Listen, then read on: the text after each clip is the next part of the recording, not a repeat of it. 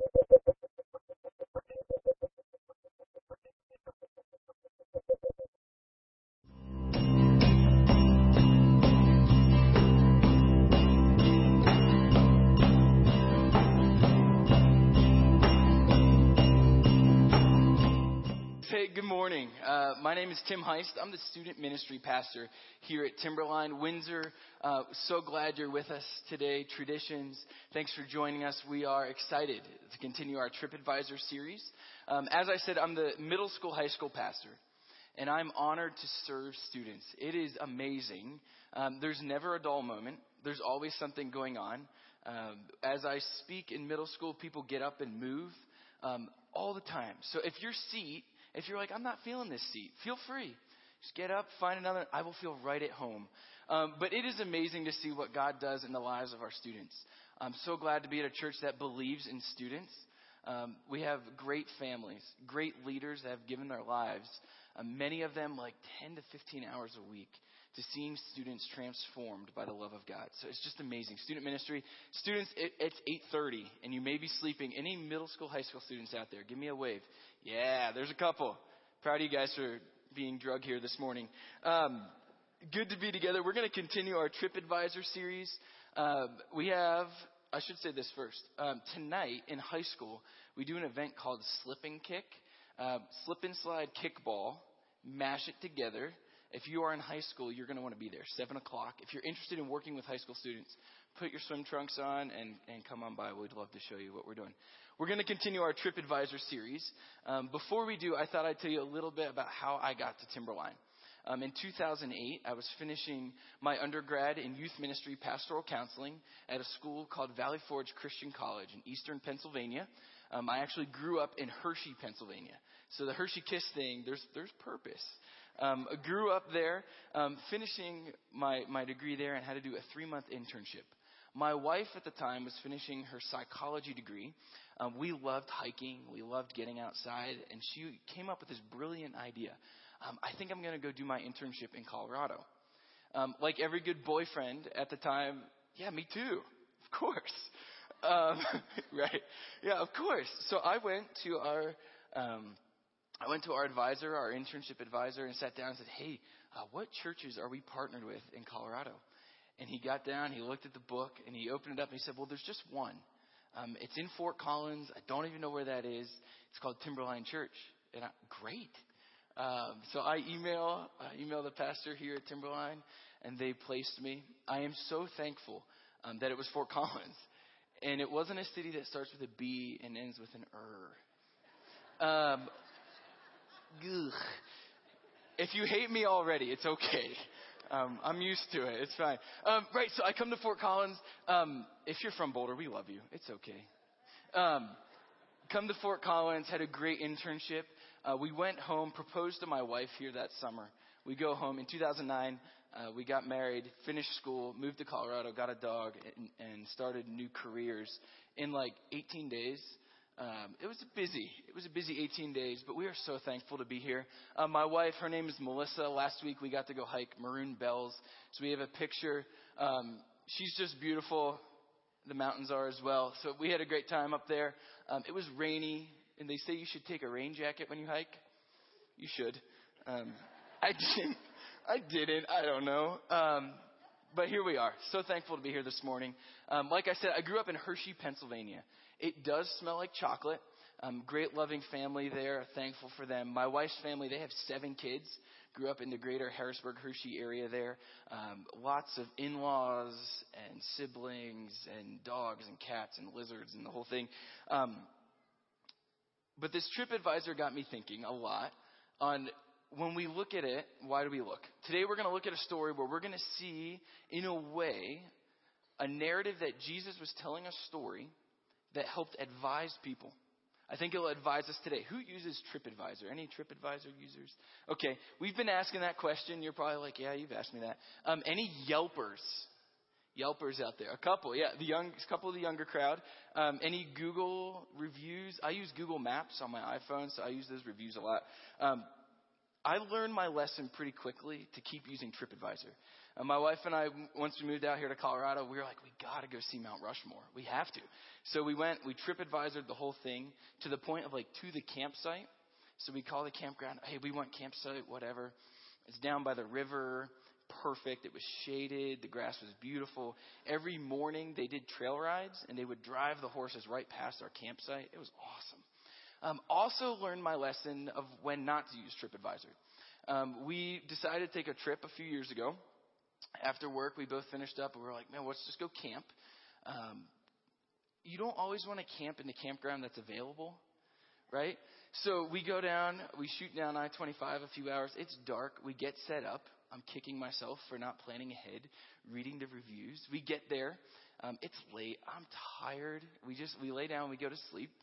Um, and we realize, I lean over to my wife and I go, man, I 25 is pretty loud. and we're camping maybe 300 yards. And you, you know, you're laying there and you're like, it's okay.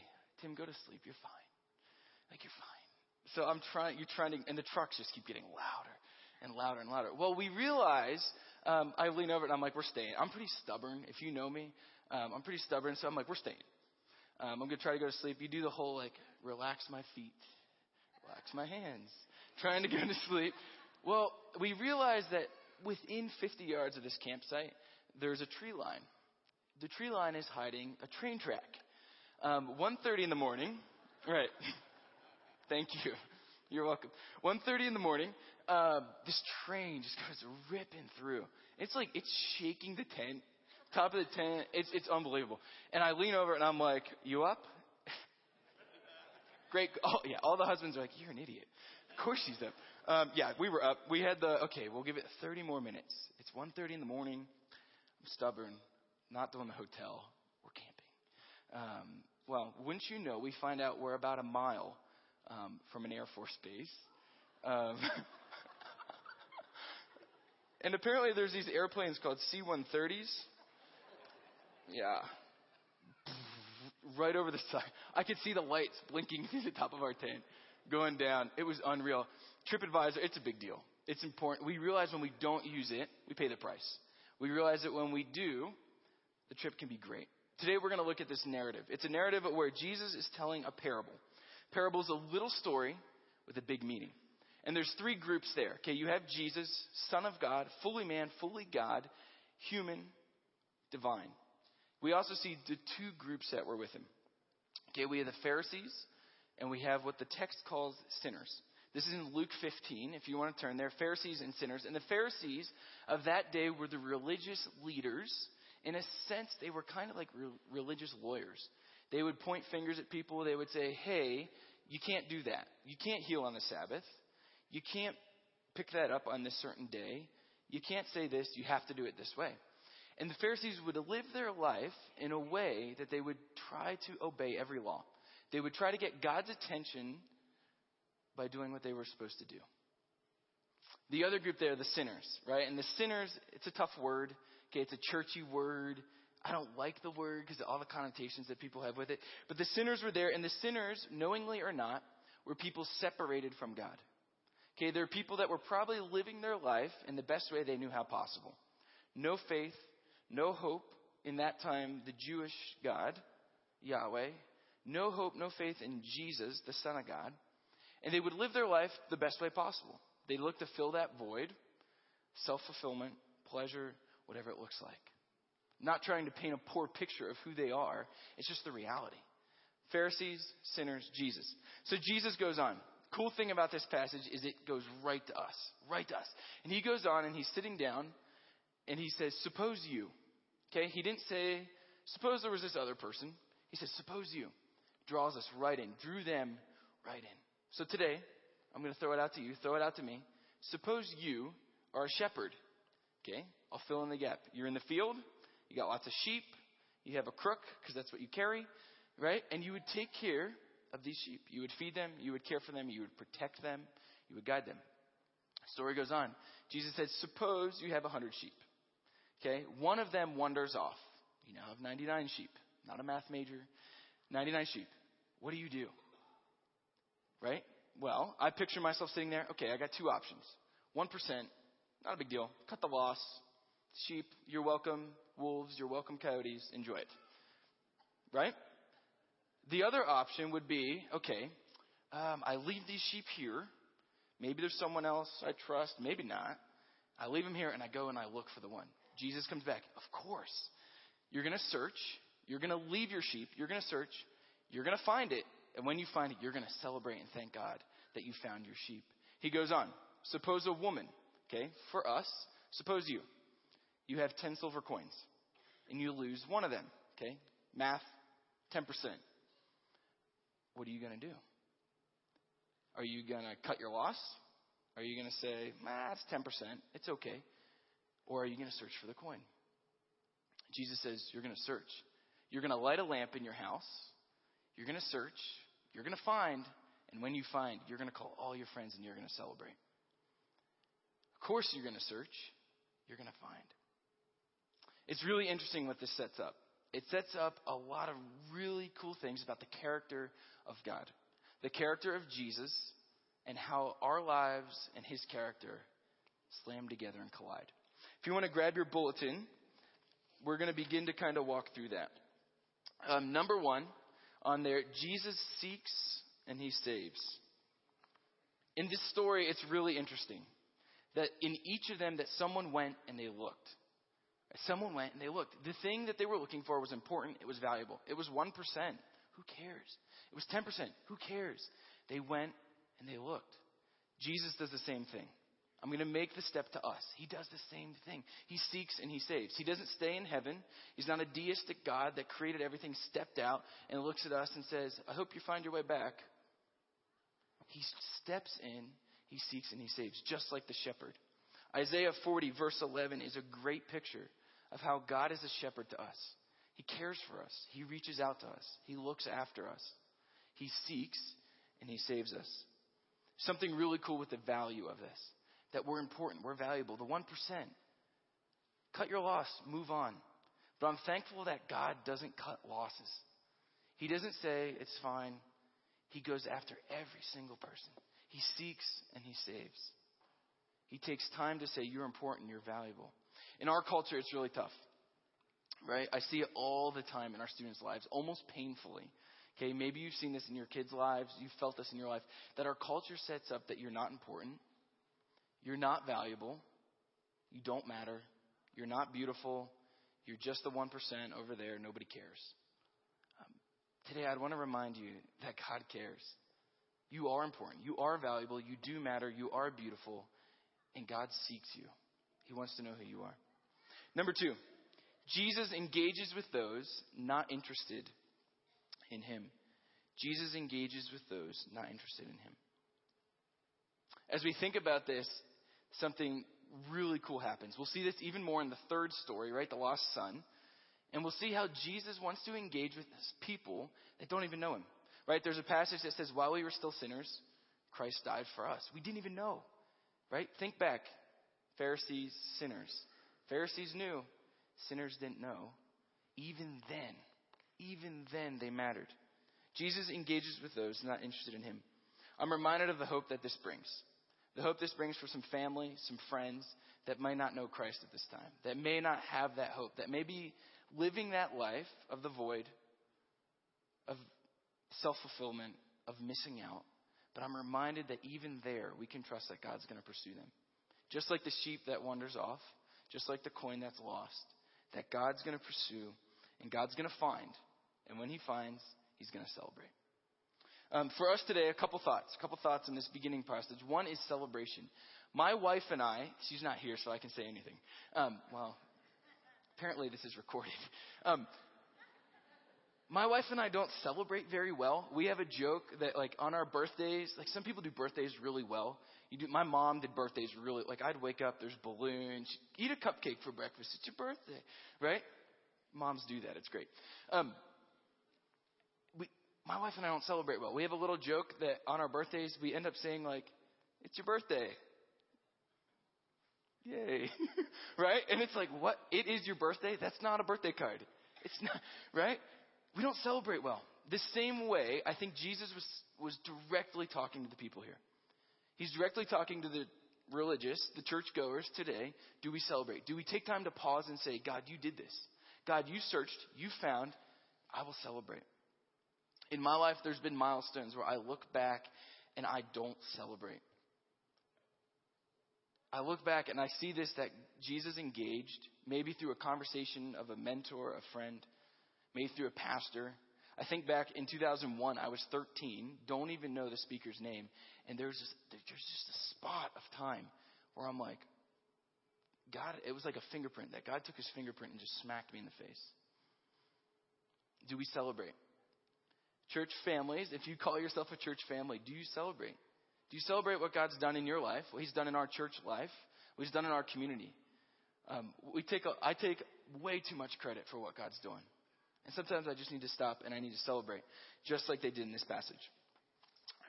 Um, moving to the third story, um, we move on to this lost son, two brothers, a father, a family, um, and we're going to pick it up in Luke 15. If you'd like to join me, Luke 15, verse 11.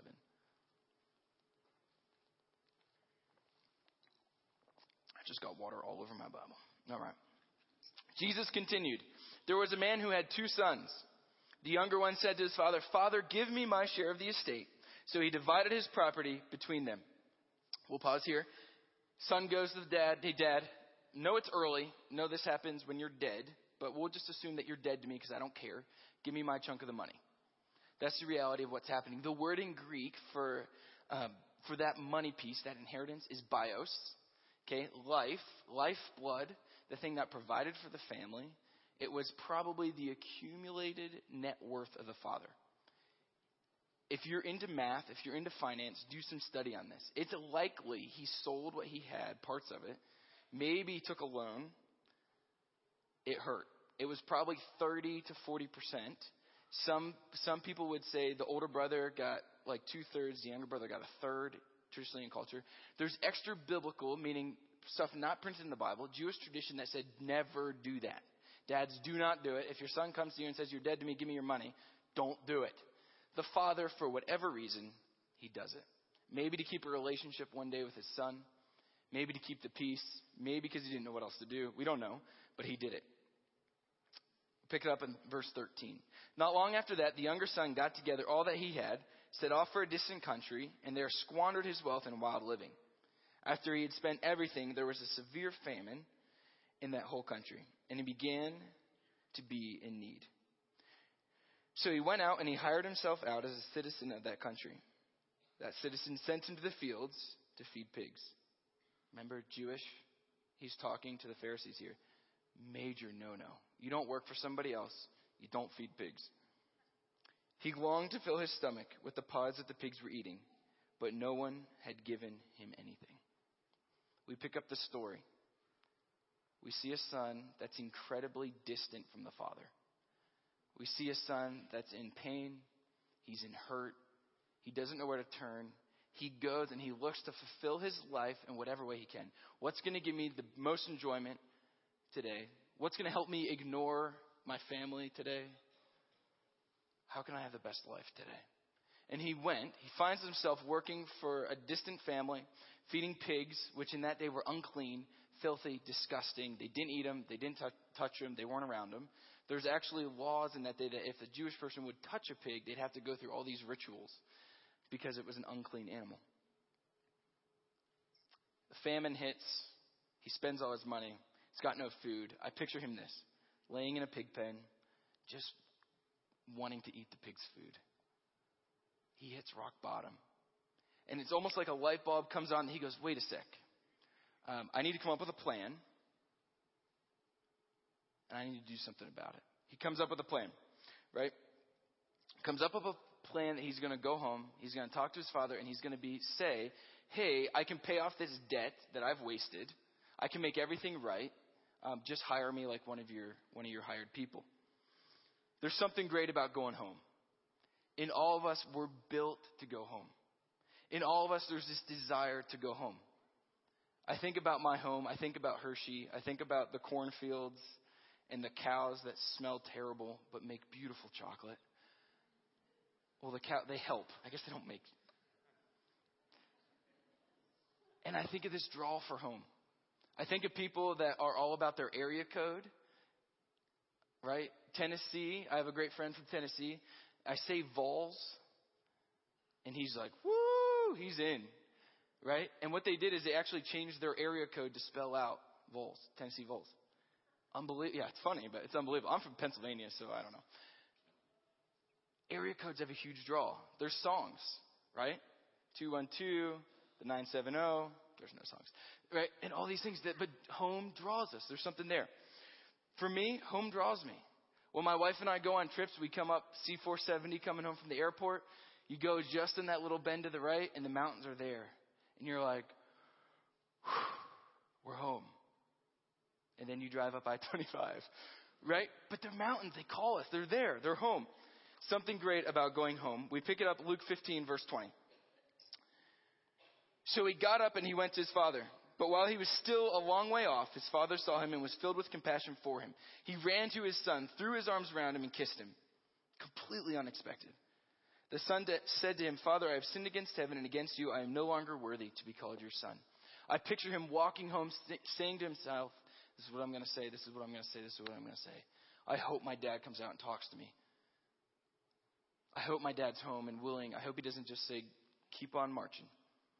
I hope my dad comes out and talks to me in my life, I've set so many expectations on who I think God is that are unrealistic.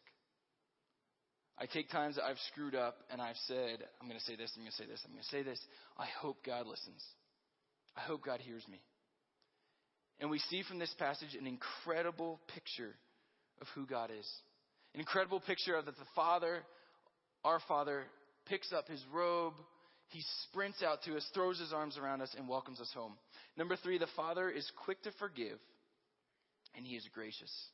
He is quick to forgive, and he is gracious. I often feel like I don't measure up. I often feel that I don't know how God could love me, but he does. When we take that step, when we're in the pit and we take the step home, he's quick to forgive, and he loves us. The Father takes it another step. He puts his family ring on the son's finger, his robe, which probably in our day would be a way of showing you're, you're part of the family. He celebrates. He kills the fattened calf, which they would have been keeping for years. And he celebrates that his son has come home. Number four, this shows us that the Father allows us to leave and he welcomes us home. He allows us to leave and he welcomes us home. There's an interesting piece of these three stories. This is the only one that you don't have someone going out and searching. Right? The first one, shepherd. Second one, woman. Third one, nobody. A lot of scholars say the older son should have been the one that went and searched. In that, Jesus is pointing the finger at the religious people and saying, Hey, church people, are you noticing? Are you serving? Are you searching for those that need to be reminded of who God is? The Pharisees in that they weren't. It was, a, it was an in thing. A here I am, you stay there. Now to here we are, come meet who Jesus is. There's an interesting boundary that God sets up. And I don't always understand why God would allow us to leave. But when He allows us to leave, we have the greatest picture of redemption, of welcoming home, of the Father's love. We see that the Son goes from a filth covered pig caregiver, totally separated and in pain, to someone that's part of the family, that is important, valuable, has purpose reinstated. I have a couple of challenges with this passage, and I'm going to be a little vulnerable today. I have a couple of challenges. One is that if we stop here, it ends really nice. It's all tied together, the family's all happy, uh, but that's not the life we live. We live in a broken, separated world. And for a lot of our families in here, um, you have felt this story all too real. You've maybe had this happen with a son or a daughter. Maybe you've been there yourself. Students, maybe you feel like you're there now. I'm challenged. As a church, we want to support and come around and love you, but I'm challenged. I'm challenged by a God that is loving, that wraps his arms around us. I want to feel that, but I don't always do. I want to feel the support of a perfect Father from God the Father, but I don't always do. And these things challenge me. I'm also challenged a little bit um, by the family dynamics. We all have different dads. I'm thankful for a dad that loves and cares and would get, give anything that his kids are healthy. But we don't all have that. We don't all have a father. And sometimes our fathers make mistakes. And sometimes we view God in that same way that we view our father. And that's really tough. I'd remind you today that, the, that God the Father loves us. He cares for us. He sees us as important and valuable. I'm challenged by the family dynamic. What happened a week later? Right? We're going to pick up about the older brother really briefly, but what happened a week later? What about the mom? What about the pain that she felt? What about their marriage? That the father took him home. These are all things that we deal with and we face. With whatever you're facing, I'd encourage you to go to the Father, be reminded that He'll receive you with open arms, and He'll give you hope. He'll remind you that you're important and you're valuable. If you want to find a new seat, feel free still. It's on the table. I'm hoping by the end of the weekend somebody will do it. Okay. Number five. He is personal and he invites us in. He is personal and he invites us in. Verse 25. Meanwhile, the older son was in the field. When he came near the house, he heard music and dancing. So he called one of the servants and asked him what was going on. Your brother has come home, he said. Your father has killed the fattened calf. Sorry, vegetarians. Because your brother has come back safe and sound. The older brother became angry and refused to go in the celebration. So his father went out and pleaded with him. But he answered his father, Look, you, all these years I've been slaving for you, never disobeyed your orders, but you never even gave me a young goat so I could celebrate with my friends. But when this son of yours, who has squandered your property with prostitutes, comes home, you kill the fattened calf for him. We're going to pause there. He's personal and he invites us in. We begin to see a picture of this older brother we begin to see that he's filled with anger, entitlement, superiority. Tim Keller, in his book, The Prodigal God, highly recommend it, talks about this entitled anger, superiority, with joyless faith, sorry, joyless, fear-based compliance to the Father. I would add here that the older brother didn't value people, didn't care about his brother, he only cared about himself. The older brother went so far to be so about the Father's business to say, hey, I want your attention that he missed out on knowing who the Father actually was. I'm glad today that the, our God, our Father, Jesus invites us in and he's personal. For me, this is a challenge. It's easy for me to be about church stuff, God's stuff, but to miss on who the Father actually is. It's easy for me to feel entitled to good church stuff and miss all the opportunities that are there to invite others in and bring them in, into this kingdom. Number six, He is always with us. He is always with us. We're going to finalize um, this story here. My son, the father said, You are always with me, and everything I have is yours. But we had to celebrate and be glad because this brother of yours was dead and is now alive. He was lost, and he is now found. The Father is always with us. The power, the forgiveness, the grace, is always with us. He is personal. He invites us in. He is with us. Whatever you're facing today, I'd want to remind you that God is with you. I'd want to remind you that just like this, the younger brother came home, wrapped the family robe around him, the price was paid. The father said, You're good. In the same way for us, the price has been paid in who Jesus is. He says, You're good. When we put our faith, our hope, our strength in Him, we find we are important, we are valuable, we are somebody. Both of these boys were separated from the father, but in completely different ways. The one, younger, didn't know him, going about life in whatever way he wanted to, missed out on the kingdom of the, on the father's kingdom. The older, all about God's stuff, all about father stuff. His attitude got in the way, his calloused heart got in the way, and he missed out on who God really is. Don't miss out Spend time with the Father. Spend time in prayer. Spend time reading the Bible. Spend time listening to music that teaches us who the Father is. Today, as I close, we wanted to build a little pocket of time that we can spend time with the Father. I'm reminded of the younger son who had to take that step to come home. I'm reminded of the older brother who was always home. I'm reminded of my draw for home. Adam and Eve get kicked out of the garden early on And ever since, we've been longing for home. We've been longing to be reconnected to the Father. In 2009, I have um, a, br- a brother-in-law, John, who went and served in, our, in the U.S. Army as an airborne MP in Afghanistan. I'm humbled and I'm honored by his service. I'm really proud of him. Military men, women in this room, we're proud of you. We support you. We're behind you. We're honored by your service. I have another brother in law, Andy, right now, who's in Louisiana at Fort Polk, just did a one year tour um, in Korea. We're honored. But I think back to John. And I think back, he married his wife. He shipped off the war about a week and a half later. And he did a tour in Afghanistan and faced things we can't even imagine that he faced.